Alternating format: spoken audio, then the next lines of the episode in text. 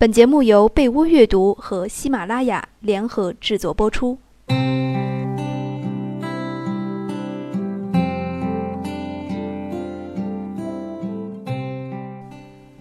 当夜晚降临，一个人躺在床上，随手打开收音机，聆听爱的声音，用文字和音乐一起步入我们的情绪空间。这里是被窝阅读。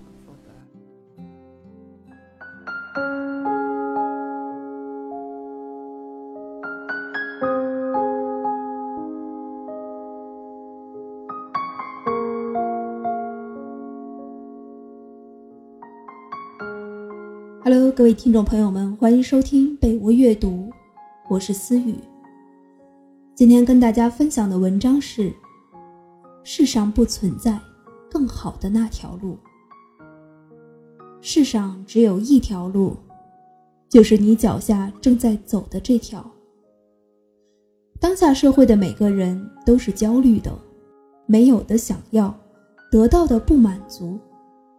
每个人都在各种层面上挣扎，变得对生活不耐烦。但人和人之间在这一点上还是有区别的，区别就在于能否在合理的范围内控制住这种焦虑。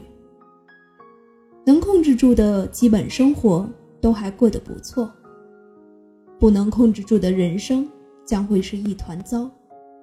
所以在很大的程度上来说，控制住了焦虑，也就控制住了人生。刚毕业的大学生彻夜失眠，原因是本来他都已经决定先不找工作，再继续考研。可是突然不知道为什么，他从学长学姐那里听到的越来越多的劝告是不要好高骛远了，先找份工作慢慢上手才是正道。他觉得他们说的有道理，便开始怀疑自己准备先学点东西的心态是不是不切实际，于是开始焦虑了。已经稳定工作的公司职员来了一次说走就走的旅行，想要在旅行中发现真正的自己。起因是稳定的工作都是父母找熟人介绍的，不是自己喜欢的。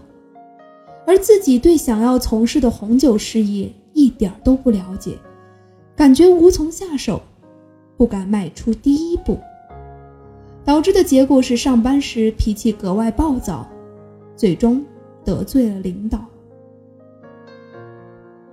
就连在爱情中，也一定要焦虑不已，才算是做到了重视。似乎每一件没有焦虑参与的事情，都变得是不值得一提。就连我自己，有时也会变得焦虑。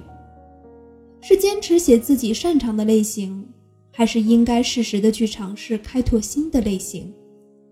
毕竟自己的专业是编剧，现在 IP 又炒得纷纷扬扬，要不要分一杯羹呢？是和同一家公司合作呢，还是多和几个公司合作呢？前者是出于道德因素以及长远利益。后者是为了多拓展一下渠道，但同时我也知道这些焦虑是无用的，因为最终我只能选择其中的一条路。经历过很多焦虑不已的选择之后，我自己得出的教训是：所有的焦虑都是无用的。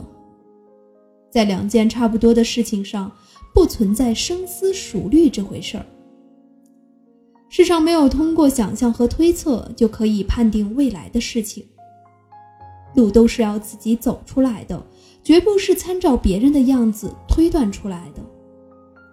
别人在某件事上做得再好，用的方法再妙，换成你的时候，又将会是另外一个样子，就等同于你又开辟出了一条新的道路。所以，这个世界上不存在更好的路，但是却存在最好的路，那就是你自己所选择并且坚定的走下去的。即便外人并不看好，即便你自己也会怀疑，但你一直在往前走的那条路，是最好的。人生只有一次，成长和生活之路也只有一条，路没有好坏之分，都是独一无二的，都是需要取舍的。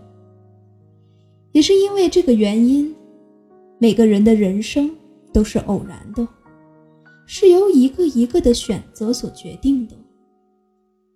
我无法去断定你是否需要再考一年，还是来找份工作积累经验，这两者哪个会更好，哪个会更适合你？不，没有人能够给你答案，甚至连你自己都不能。唯一的方法就是你去选择其中一个，坚持走下去。只是你必须要相信，这两条路都是一样的，没有好坏之分。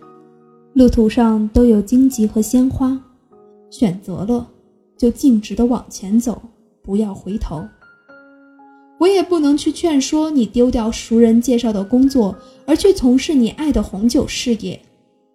这不是梦想和现实的关系，而只是和你的选择有关。我并不觉得你去做了红酒的事业就一定会快乐，就会比那份稳定的工作做得更好。